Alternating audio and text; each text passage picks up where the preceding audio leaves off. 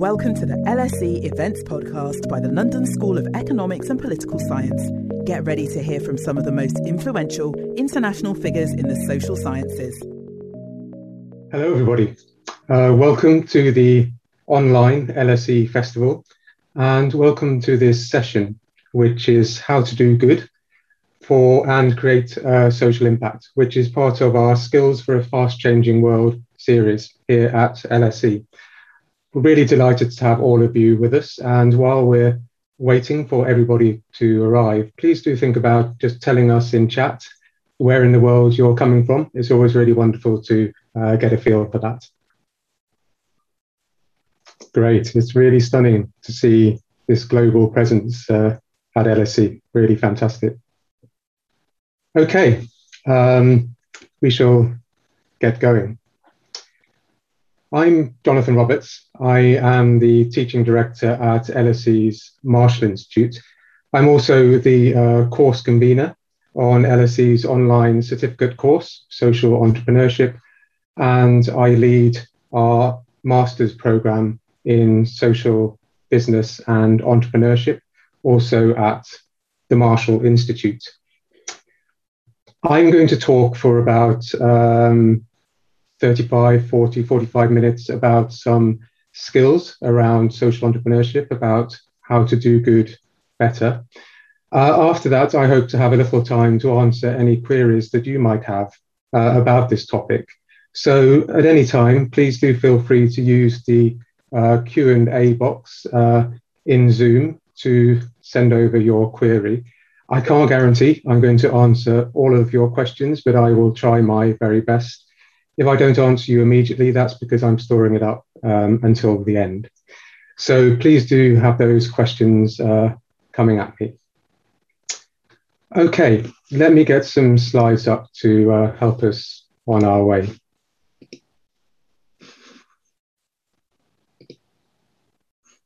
There we are.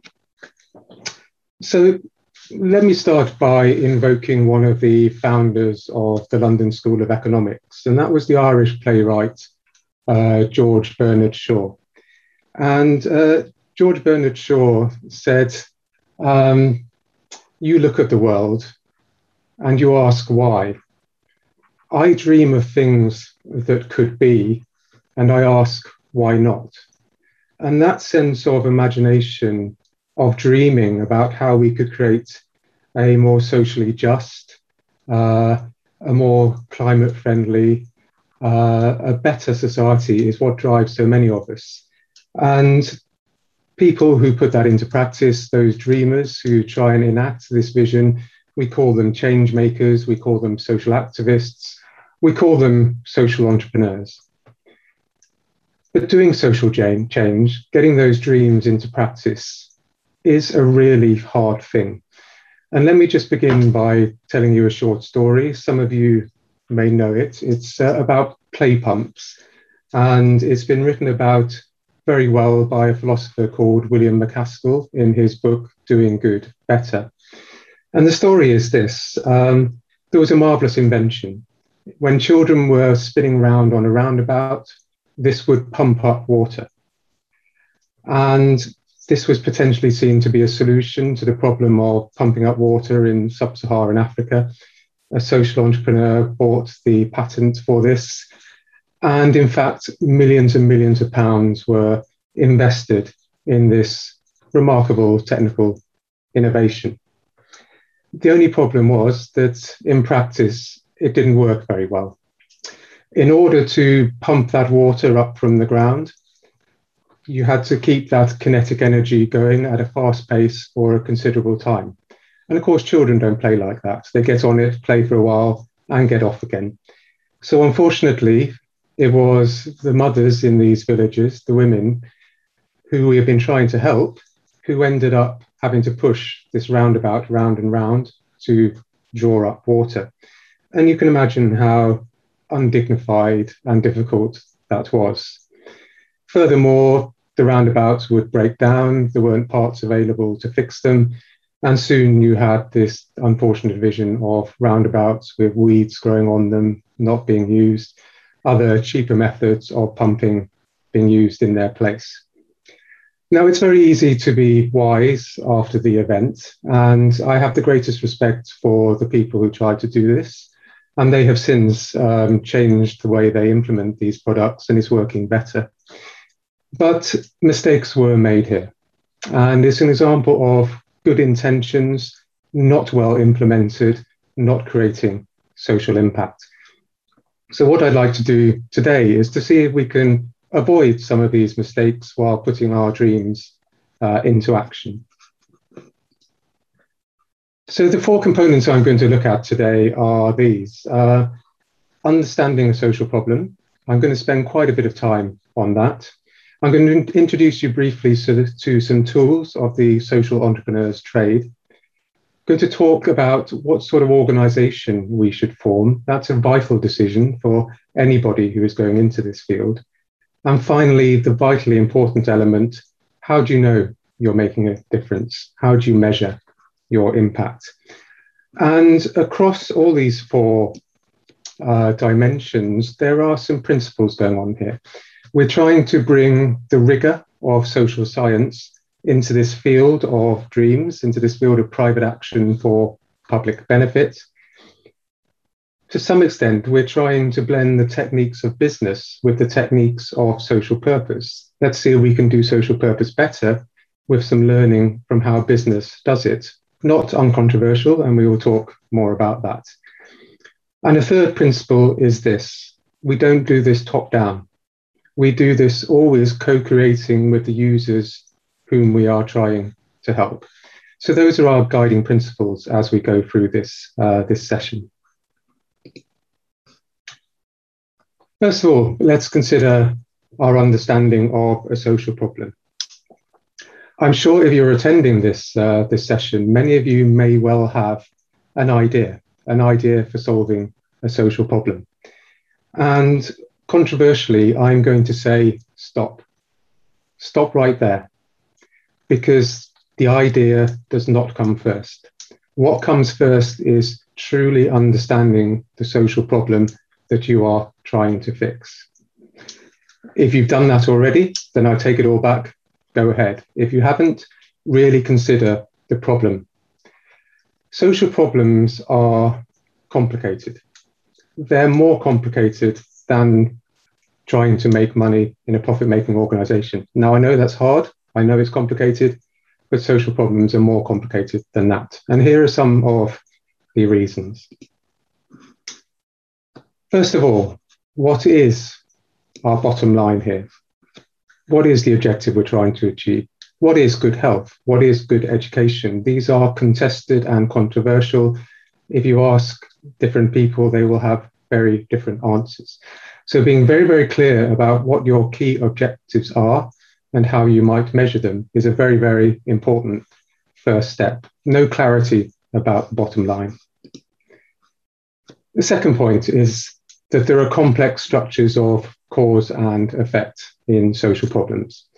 So, to give you a quick example, let's think about um, knife crime in London and in other cities by, by males, uh, a common problem.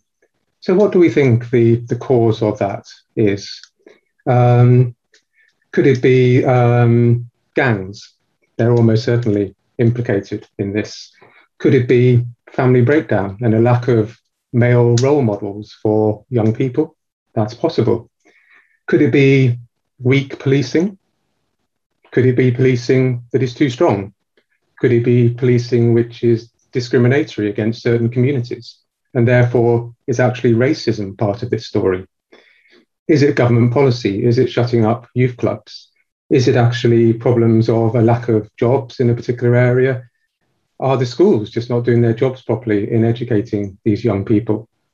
So you immediately begin to see that this is an extremely complex set of interactions in this uh, social area. And you have to have a great deal of clarity in understanding what I call the point of inflection. What is your precise place in this ecosystem? How are you going to influence these complicated systems of cause and effect? how are you actually going to identify that you are making a difference? The third uh, complexity of a social problem I've already begun to allude to, and that is there are a vast number of actors in this field. There are uh, political institutions, there are state agencies, there are often profit making organizations, non profit organizations, there are families, there are campaigning groups. Um, the, the list is, is endless. And in order to understand how you are going to make a difference and what the response will be to your uh, endeavor, you need to be very clear about what the system is around the particular social problem you are trying to address. And one final, very complicated problem, which is very rarely referenced, and that is what actually is your definition of social value? How do you understand a good society? Any decision about a social intervention has some moral consequence and it has some moral meaning, but often that is typically unstated and unexamined. I've got a couple of questions here. There are many more that we could ask about value. So, is your aim to help as many people as possible? We would call that a utilitarian approach. Or are you going to help the most vulnerable, a social justice approach? Is the redistribution of power important to you, a more egalitarian approach, very significant when we're talking about campaigns such as uh, Me Too or Black Lives Matter? most uh, social interventions will have some assumption along these lines, even if it is unstated. So, again, before you attempt to implement your social uh, intervention, think very carefully what am I trying to do here? What am I trying? Who am I trying to help? What is my understanding of a good society? So that's about understanding a social problem. The other thing I would like to draw your attention to is how we know about a social problem. What is informing our decision making when we create an idea and when we put that idea into practice? Here is a piano keyboard. The question is why are there so few female concert pianists? And it turns out that there is um, according to a very, very good book, Invisible Women, that there is a very simple answer to this that the piano keyboard is too big for 90% of female pianists, and it causes uh, pain and injury uh, to attempt to use it. And what's the reason? Well, quite possibly the reason is that the piano keyboard was designed by men for men whether they deliberately or unintentionally left out women, I'll leave that to another day. But the important point is this how you create a product, how you create a social intervention really does depend on the knowledge that you have at a given time. So beware that you might be in some sort of bubble. You might have some sort of particular experience particular problems if you're coming from a position of privilege and you have the resources to change something, but you may not have the knowledge to change something. So, how do we get around that? How do we get around this problem of knowing? Well, here are a few tips for uh, gathering knowledge uh, around your social problem. The first is place the experience of the user right at the center uh, of everything you do, but in particular in how you uh, gather knowledge. Go and listen. Listen to the users and communities that you want to help. What do they need? We're not saying, this is what I think you need. We're asking them, what do they need? What have been their experiences? And in fact, do they have some of the answers we're looking for? We're not imposing our idea, we're looking to see whether they themselves have particular insights which could help us create a solution. So, this idea has become familiar in the term lived experience. We're engaging with the actual experience of the users, whether they are disadvantaged because of poverty or disability or some other situation. However, we mustn't just listen to the user. We also must be aware that there is a lot of knowledge about social problems, and it is gathered in universities and in think tanks and in professional bodies. And it is very important to engage with the current body of knowledge as well. What do we already know about this problem? Has my idea actually already been tried? Was it tried in a different context and therefore it's fair enough for me to try it in another context? Or actually, have we tried it and we know it doesn't work? And a lot of the time, we do see in this field people just doing the same thing again and again because they've come out of, say, the business world, have no knowledge of the current body of expertise, and are just doing the same thing again and again. So, some awareness of the current body of knowledge. And finally, take time to map the ecosystem that you are working in. Uh, what are all the actors and institutions involved? What are they doing? Where, in particular, will be your inflection point? So, are you going to create a new product, a new app? Do you want to repair something in the supply chain, which is affecting the livelihoods of farmers in South America? Or do you want to do something quite different, like campaigning for policy change? Do you think that the only way forward here is actually to change the law? Your understanding by going through this process of challenging your own knowledge, challenging your own sense of value, mapping the ecosystem, listening to the user, this will all help you understand where is my inflection point? How can I solve this social problem? And on that basis, you can then begin to develop your idea. Okay, so for me, understanding is very, very crucial. There's a, a quote which is attributed to Einstein. I have no idea whether it is from him, which is along the lines of if I wanted to save the world, I would spend 95% of my time uh, investigating the problem and 5% resolving it. And that's very much how I feel about social problems. That is, that is the order of things. Then, when we come to the tools of the trade, it gets a little bit different uh, for reasons that I will explain. The first tool of the trade that I want to uh, draw your attention to is something called a theory of change. What a theory of change is, is a slightly grand name for formally mapping out how you think your idea is going to work. And I mean formally and thoroughly. What are all the inputs going to be in terms of resources, um, uh, people, partnerships? What are the activities going to be? What do you predict are the outcomes? In, in other words, the difference that you will make?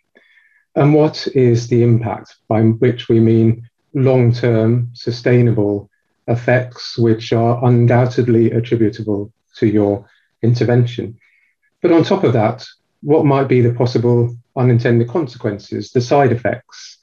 What might be the things which will stand in your way? What might be the things which will help you? What are the key assumptions that, that you're making? So we combine all this in a very, very formal and well structured and thought through theory of change to explain why we think our idea has a chance of being successful. And on that basis, we can create indicators, perhaps at each stage, to judge how well we are actually doing. So that's an important step. It's a step from our understanding of the social problem to our idea and formalizing our idea giving us the possibility of understanding whether we're making a difference. The theory of change. There's a lot of information about theory of change on the internet, so do uh, have a search for that. Now, I've stressed the importance of taking time to understand. Now, I'm going to stress the importance of moving quickly. And this is the idea drawn from business studies or entrepreneurship that you can do something called frugal innovation you can test really quickly the assumptions around your product or your prototype. And that is what did not happen with the play pump. They moved too quickly, installed it in too many places, spent a very, very large amount of money before they understood it was not working. So, what we suggest here is you prototype and you test very quickly. And using your theory of change, you understand what are the key assumptions here? How am I assuming that people will respond or behave? What am I assuming about this technology? And then you do uh, tests to see whether they work. And if possible, you will do this again involving the people you are trying to help. Have them as partners in this process. Involve them in the testing. Is this actually working for them? Again, is it what they what they need? So this process of uh, frugal in- innovation is very valuable. And something to stress here is that it really is okay to fail, provided we've done our best. Social change requires risk taking. One of the problems we have in our societies is that governments don't want to take risks. And you can understand why. If they take risks and they don't work out, then it's all over the newspapers. It's not good for the next election. In the world of private action for public benefit, our job is to take risks to create social innovation. But the task is to fail swiftly to learn very swiftly that what we're proposing is not going to work before we've invested millions. Also, crucially, to learn from that failure so we can inform our future activities, so we can inform the activities of others. My final tool of the trade, and this is a very selective sample, there are many tools of the trade I could have referred to, but my final one is, I think, a very crucial one.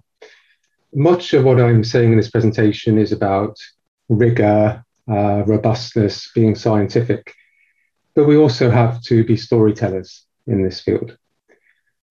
Uh, you could have a really good, robust, rigorous idea full of understanding unless you can communicate that idea with a persuasive narrative. You won't receive the funding and support you need to get it off the ground. So, whether you are making a case for a grant to a foundation, whether you're making a really intimidating 10 minute pitch to profit making investors, whether you're seeking partnership with government, you've got to be able to tell a really compar- uh, compelling narrative about your idea and why it will work. And it is surprising how many non-profits and how many charities do not create that narrative uh, for themselves. Okay, so that's the, uh, the tools of the trade. I'm now going to move to a uh, very significant and uh, challenging area, which is you will almost inevitably want to form an organization to put your idea into practice, whether it's campaigning and advocacy, whether it's a new product, a new service. There are a few moments when you might not. Social movements are on the borderline of organization and non organization, but in principle, you will want to create an organization for impact. Now, this is a very simplified uh, diagram of some of the options for you as you are creating an organization. And I can't emphasize enough the importance of finding the right organizational form. If you commit, for instance, to a charitable non-profit, you can't row back on that. You can't turn a charitable non-profit into a profit-making company, um, or at least it's extremely, extremely difficult. So, choice of organizational form is very, very crucial. So let's look at these. Um, on the extremes of this diagram are more conventional organizations. Um, on the left hand side, I have the corporation, the profit making corporation, However, I'm acknowledging that there are a number of uh, corporations who appear to have some sort of social purpose. It's not their primary purpose, they're still trying to make money, but they appear to have some sort of social purpose too. Examples might be Patagonia, uh, it might be Unilever. And I'm going to give you another couple of examples as, as we go along. On the right hand side, we have a traditional non-profit, which is getting its funding from philanthropy. It's not engaging in any commercial activities. It's the conventional charity as we know it. One thing to flag up about the conventional non-profit is if it's getting all its money from philanthropy, often that makes life very difficult. If you talk to the chief executives of uh, these sorts of organizations, they will spend most of their time trying to raise funds year on year, every day. They would say 24 7. It's a real battle. There's a real problem of insufficient funds in these organizations, which I will come back to. And then in the center, we have a very interesting um, emerging group of organizations. Some of them have been around a long time, but there's been an acceleration in the last 10 to 20 years. And these we call social enterprises. They are hybrid organizations which are merging some sort of primary social purpose with commercial activities. And they range from a non-profit organization which is engaging in commercial activities, the trading non-profit, to uh, a social cooperative. So, in other words, an organization with some sort of social intention, but where it is run by the employees or by the customers, say parents running a childcare center, or it might be run by uh, the whole community in some sort of shared ownership manner. Then, more controversially, we have organizations which are set up as profit making organizations, but which suggest that they have a primary social purpose. Controversial whether we should call them social enterprises. I have got for profit social venture there.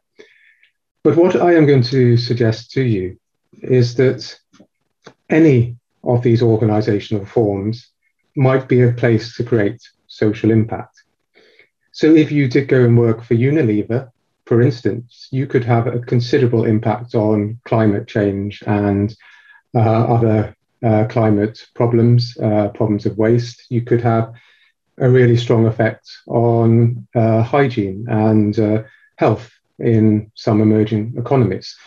So there is the potential to do social good, to create social impact in each and every one of these organizational types. But the question is given what your idea is, given the environment you're working in, given the people you're working for, what is the right fit between organizational form, organizational structure, and what you want to do? And that can be a real challenge. I've got a few um, small ideas about how you can begin to think about this, but it is a complicated um, area. So here are a few uh, questions for, for you to think about. Uh, a first question is, um, can economic value be captured? What do I mean by that? I mean, basically, can you charge people for this product? If the answer is yes, you can, then you have the potential to create a commercial business model. Note that a commercial business model doesn't mean you're a for profit organization. You can be a non profit organization and have a commercial business model. But the first step is this Is it possible to capture value by charging the users for the service you are operating? If the answer is no, and it so often is in this field, then you clearly have to be a non profit trading, a non-trading organization relying on philanthropy. And a good example of this is uh, a great organization called Partners in Health. Many of you may know it, which has done remarkable work to restructure health systems in Haiti, Rwanda, Peru. And there is no chance of a commercial relationship in those contexts. Uh, they're dealing with very, very disadvantaged people, very, very complicated uh, health issues philanthropy was the only way forward for that organization. They have increasingly begun to work with government, and that is an option for non-profit organizations which are not commercial to create uh, grant relationships or even contracts with government in order to uh, push through um, your social mission. But just a caution there, uh, governments can be quite overpowering if you do go down that route, are you in danger of losing your independence over, over what you do? So now we have a choice if we are able to charge people uh, in some way for uh, the services we provide, do we do it on a non-profit or a for-profit basis? Well, there are disadvantages, as I've said, to being a non-profit, and sometimes these are overlooked. Uh, understandably, we may want to reach the non-profit organisational form because it feels right, because it's ethical, um, because it's a signal of our morality. The problem is that it is, as I've said, very difficult to get consistent funding for non-profits, and in particular, uh, you can't get equity investment. So if you want to scale up your organization, then you don't have that ability to go to investors and say, hey, I need another 500,000 or 2 million to uh, take my uh, great idea forward. Also, think about this we want to have the very best invent- interventions for social impact. Increasingly, they will require the very best data analysts, the very best software engineers. And that's a market which is outside any definition of non-profit or for-profit. It's just a labour market. If we want to be able to employ those people, we have to be able to give them the salaries that they expect to have. They may make some concession of 10% because they're working for a non-profit, but we have to be able to pay them. And so we have to beware whether the non-profit form may prevent us attracting the talent we need to do what we want to do. So there are times when we may, we, we may want to reach for the for-profit form. And a key question here is, do we think profit is aligned with social value? Let me give you a couple of examples. Um, one example is we all know that uh, eating meat is uh, a bad thing for climate change because of the the gases produced by the, the cows as they as they are um, nurtured and grown. And so if we can get people moving off meat-based products, that's a good thing. So we can create plant-based burgers, uh, etc. And as a meat eater, I can say some of these products are really rather good now. And that is something where profit and social value are entirely aligned. The more of these plant based burgers we can sell, uh, the more impact we will have on climate change. There is no conflict, and so there's no problem with uh, profit making form. But there are times when there might be conflict. Uh, for instance, take a non profit, so take a nursery, a kindergarten, that wants to provide services both to people who can pay a normal fee, but also people who can't afford to pay. So that means they will offer subsidies to the people who can't afford to pay. That's not going to be attractive to someone who wants to maximize profit. So if you want to go down that route, then it's likely that you're going to have to be a non-profit organization and find your subsidy from uh, philanthropy or maybe even from government. So there's a phrase we have which is lockstep, and this really guides us as to whether profit making profit making model is the right one is there lockstep between social value and the ability to make profit? But even in a commercial non-profit, we still have the danger of something called mission drift, and that's uh, an important term to remember. It is the idea that our, our determination to stay sustainable through our market trading gets in the way of our mission. So, to give an example, do we start trying to help more those who can afford to pay? Do we start trying to help those who are less expensive to help? Um, because that makes our organization more sustainable. So, whenever we're using a commercial model, we have to, to bear that in mind. So, in some, using a commercial model, especially a for profit model, treat that with extreme care but in some circumstances, it can be really, really valuable in scaling up our impact. The final um, um, organizational form I want to draw attention to is cooperatives. So, a lot of non-profits can tend to be run by an elite trustee board. That is an area of significant controversy in this field. For-profits are, of course, owned fundamentally by shareholders. What about if we want to, if part of our definition of social value, which we came to earlier, what about if part of that definition is um, distributing power, ensuring that people who are disadvantaged or in particular difficult situations, they have some sort of say in this organization and in this uh, intervention. In those cases, a cooperative form might be extremely valuable, where each and every person has a membership stake in an organization.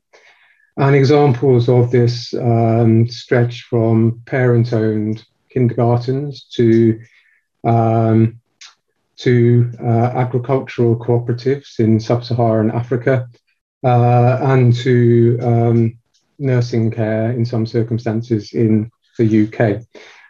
Can be a very, very powerful uh, model. Okay, so that is a very short summary of a complex area, uh, choosing your organizational form. The final element I would like to firmly draw your attention to is measuring your impact. Um, how do you know you are making a difference? And again, so often in this uh, field, for um, for the best of intentions, um, we don't really know, and um, some big claims are made without any evidence.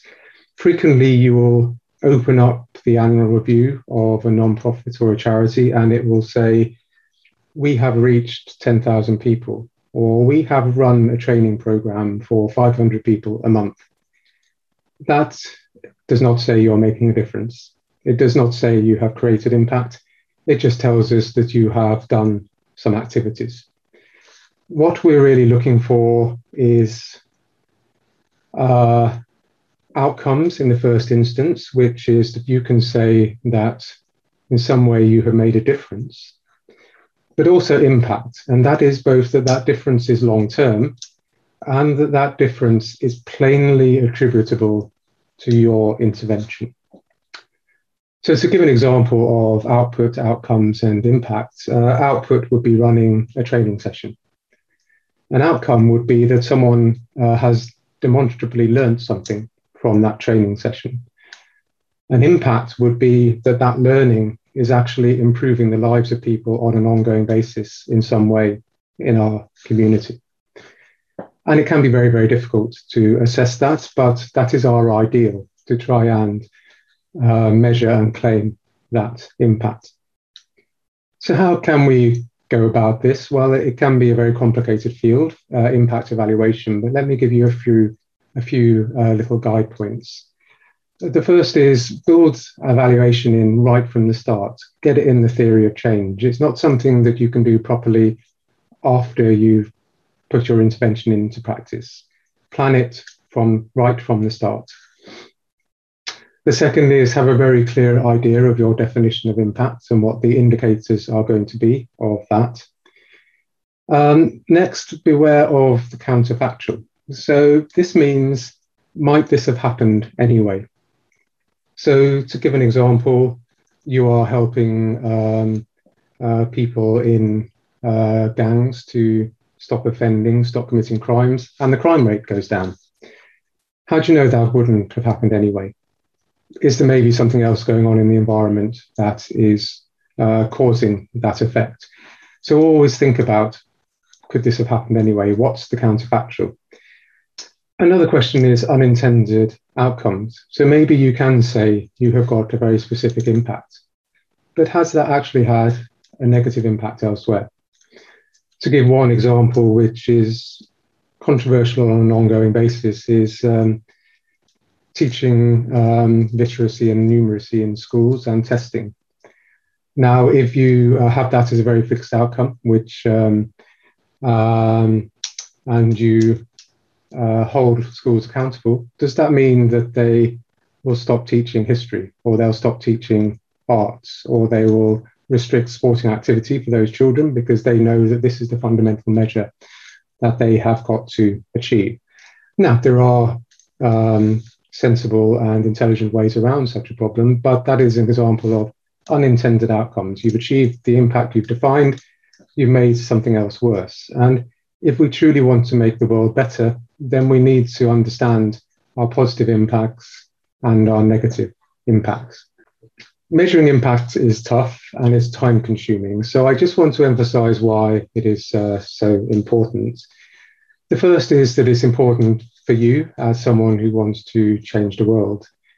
You can learn from the process of evaluating. You can learn whether you are making a difference or whether you need to change things. And in that way, you can maximize your social impact. It's also extremely valuable to have this in your pocket when you're communicating to others about how you're making a difference.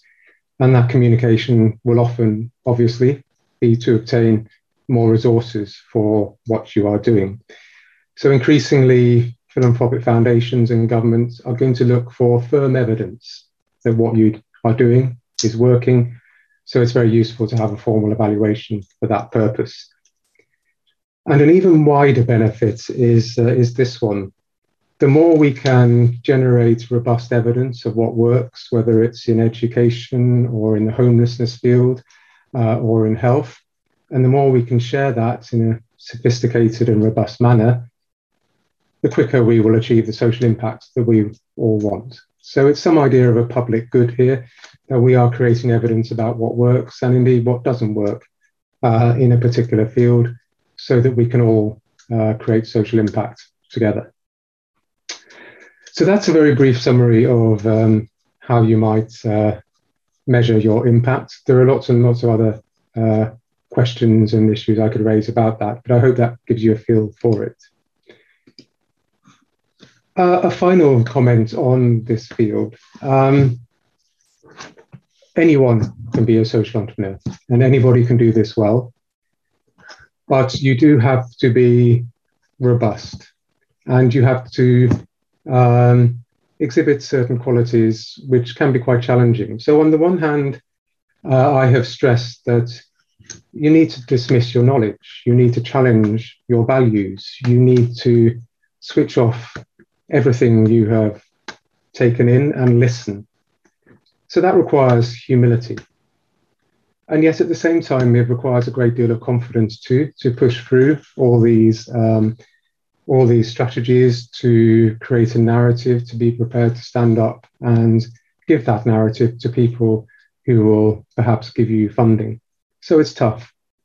You will require empathy and you will require a thick skin as well, because there will be people who tell you your idea is bad and it's not going to work and to just stop right now.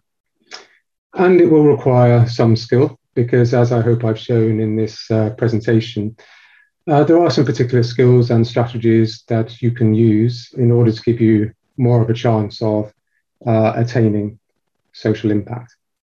Hi, I'm interrupting this event to tell you about another awesome LSE podcast that we think you'd enjoy.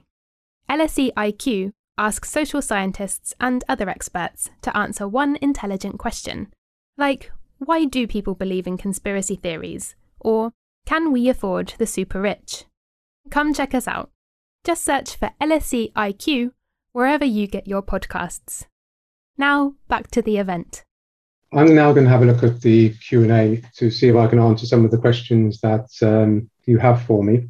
Um, so I'll just have a quick leaf through that for a moment. Uh, in the meantime, I'll just raise my final slide, which is um, we, we see ourselves as an academic uh, institute, but also as a movement to create social impact with rigor uh, and with humility. So please do join us in, in whatever way you would like, whether it's by keeping in touch with our newsletter, emailing me, joining our courses, get in touch with us in whatever way you would like.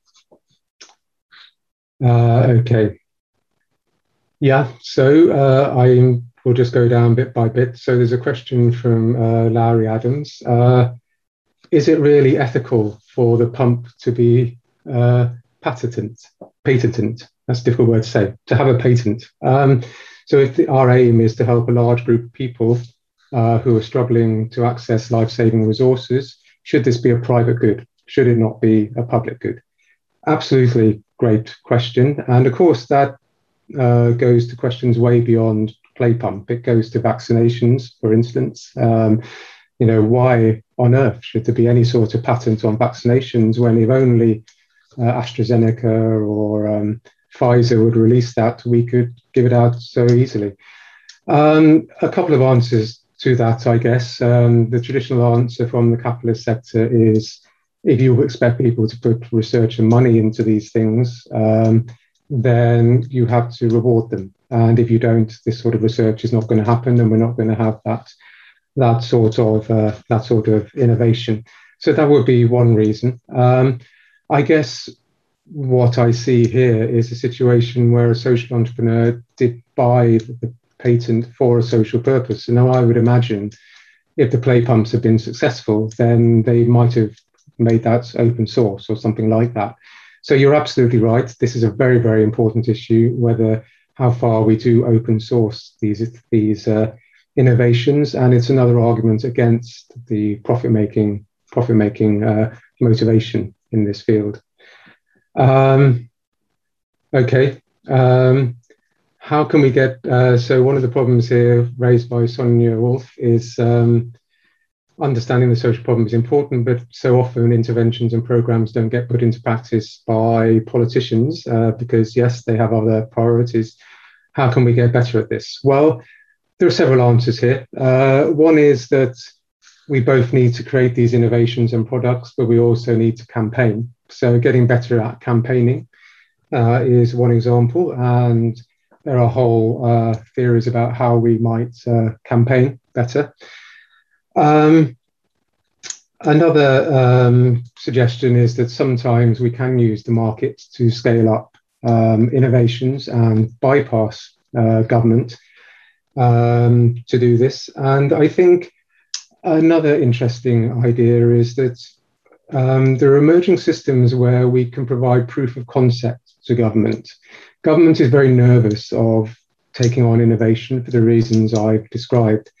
The social impact bond, uh, which some of you may, may have heard of, is one way of creating a system where government isn't, isn't involved in the first instance and only has to pay for a service if the service is successful. Now, that's obviously very, very attractive to government. So, if we can uh, show that, use that sort of system, then maybe we can engage government.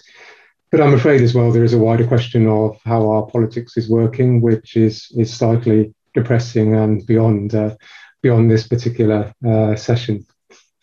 Um, um, so an interesting question from uh, Daria, who says, could you operate two organizations at the same time? For example, start with a for-profit organization, and if it's successful, open a parallel non-profit organization with the the same mission um, yes, yes. I mean, there, there, are multiple different business models which you could put into practice to um, get around some of the problems I was discussing. So, uh, one example, and um, quite a simple and perhaps quite crude one, is um, if you're doing really well, you give a percentage of your, of your profits as a philanthropic grant to your own charitable foundation, which will provide the same services to people who um, can't afford to buy them.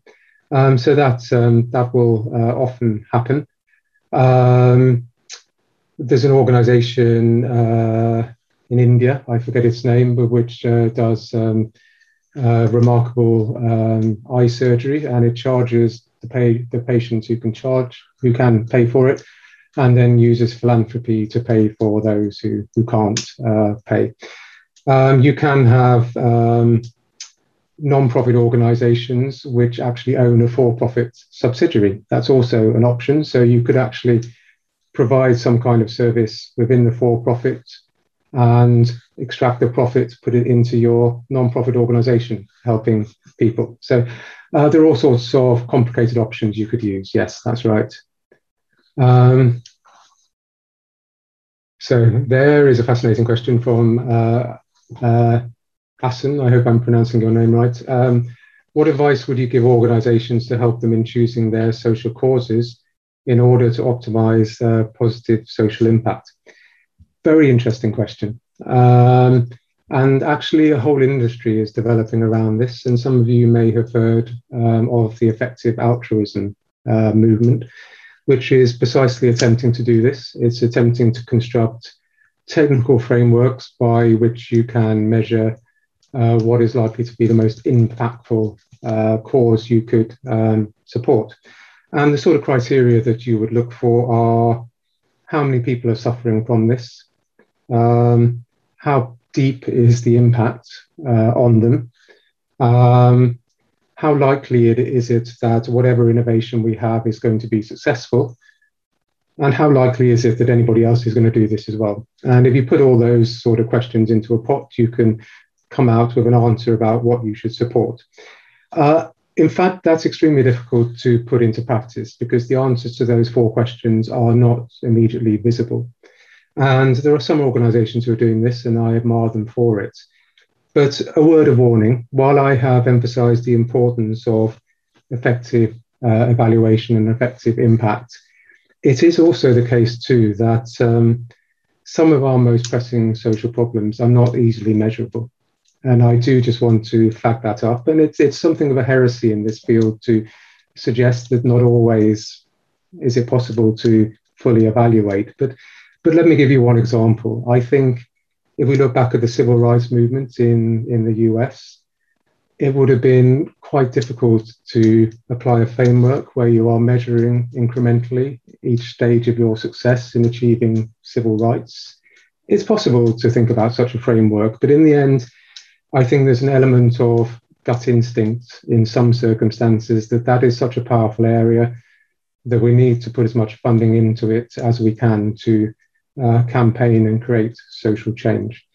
Um, so I think um, the final answer to that question is see if you can get beyond remedies. So get beyond things which are just um, helping the symptoms and see if you can get to the causes. So, for an example, um, something like gender inequality. Um, now, we could do various things which will support people um, support uh, people who have suffered from gender inequality. Um, but if we want to have to create real impact, maybe what we need to do is campaign for normative change or try and introduce really compelling interventions which will make men think differently and behave differently. Again, you can immediately see that there's a controversy and tension here because are we actually suggesting suggesting we shouldn't help people who are suffering from domestic violence? Well, of course not. However, sometimes that is what effective altruism can lead us to believe that we should really aim for the causes and not the symptoms. So um, I think uh, we have to do all these things, but some of our impact is in tackling the fundamental causes and not not the symptoms. Okay, another question. Um, uh, yes, a question about campaigning and protesting and concerns about uh, governments being more uh, totalitarian in their approach to the right to protest, and that is certainly true in the UK as it is in other countries. Um, yep, that is perhaps a slightly different question to the one we're addressing here, but it's a very important one. And uh, again, one of the key things that one could do as an important cause is to actually advocate advocate for a free society, uh, which enables everybody to campaign for for social justice and social causes. And uh, there is considerable concern, concern about some of the the laws at the moment around civil society. Um, can I give any book recommendations? Um, uh, I would say read um, Doing Good Better by William MacAskill. It's a book about effective altruism, so I don't entirely agree with it, but it's an extremely challenging book, which I think you will find uh, extremely useful. Um, uh, I would read, uh, now what's it called? Um, there's a book uh, on if you want to get into how you understand value, I would look at uh, Martha Nussbaum and her work on capabilities, which is absolutely fascinating and explains how you can bring a human rights um, perspective into this uh, field. Um, if we are centering user experience for identifying social problems, why not empower them to design and implement solutions on their own? Indeed. Um, I think this is a movement that is beginning to take off in contemporary philanthropy. Uh, it is coming in various forms. There's something called participatory grant making, where um, the end user, whether it's someone who's got a disability or someone in a particular geographical community, is in charge of allocating grants uh, given by a philanthropist. But equally, uh, what we have um, a growing awareness of is something called trust based philanthropy, which is where you give the funds to a community and you don't create any requirements about what that community has to do. Now, it's more challenging if you're a social entrepreneur because part of your whole raison d'etre is that you are the one doing this. So, if you are someone who's coming from a privileged background and trying to help a community, how prepared are you to give your autonomy and control to, to that community? It's, uh, it's a fascinating question. But yes, yes, I agree. Empower the communities. Um, can the danger of mission drift happen unintentionally, or is it always uh, intentional? How can leaders of non-profits avert this problem? Uh, undoubtedly, it can happen unintentionally. And mission drift is not just about commercial revenues, although so often it is. It's whenever you find yourself moving away from your mission to chase resources. So, mission drift could also be if you're chasing after government resources, because that's the only thing that's going to keep your organization alive. But government wants you to help people you don't particularly want to help because they're out of area or something of that kind. Or government wants you to use particular systems uh, which you don't want to use. This is a form of, of mission drift. So I think the challenge for nonprofit leaders is to be very, very firm about what the mission is, to be very alert to these sorts of things happening, and most of all, to try not to be dependent on single resource streams. Try and have a diversified res- uh, resource stream, commercial income, multiple philanthropic sources, multiple sources from government, and that is one way that you can um, insulate yourself against um, against mission drift. There are other complicated organizational systems which can be used to uh, remedy mission drift. For instance, you could have very, very clear barriers between the commercial side and the mission side so that the two things don't get um, don't contaminate uh, each other. Uh, um, okay, a final great question, which I'm afraid I'll have to use as the last one. I must apologize to everybody whose questions I haven't answered not because they're not good questions. I just haven't got the time, unfortunately. Email me if you'd like to continue the discussion. Should social entrepreneurs really dream dreams, uh, see visions and hear voices, or should they be a realist and keep it real? Well, what I'm hoping is that this session has been something of a transition between those two things. I think we shouldn't accept the status quo. We should try and disrupt. That's what the idea of entrepreneurship, um, social entrepreneurship, is about we should try and repair the unjust equilibrium that we live in. But I hope everything in this uh, session has been about keeping it real, keeping it grounded, keeping it based in rigor and uh, knowledge. Um, thank you so much for attending this. It's been a great pleasure to talk to you and to receive all your remarkable questions. Um, you can find more about our, um, our online courses and our executive master's program that we run at the Marshall Institute uh, online, and we would love to welcome you to those courses. Um, I hope you very much, very much did enjoy the event. I'd just like to flag up uh, all our upcoming LSE festival events. In particular, we have another session in this series of uh, around skills tomorrow. It is uh, Professor Andrew Murray and Dr. Orla Lynskey, and they're going to be exploring how to navigate data law in today's changing landscape. Uh, many thanks for attending and good luck with all your projects. Thank you for listening. You can subscribe to the LSE Events Podcast on your favourite podcast app and help other listeners discover us by leaving a review. Visit lse.ac.uk forward slash events to find out what's on next. We hope you join us at another LSE event soon.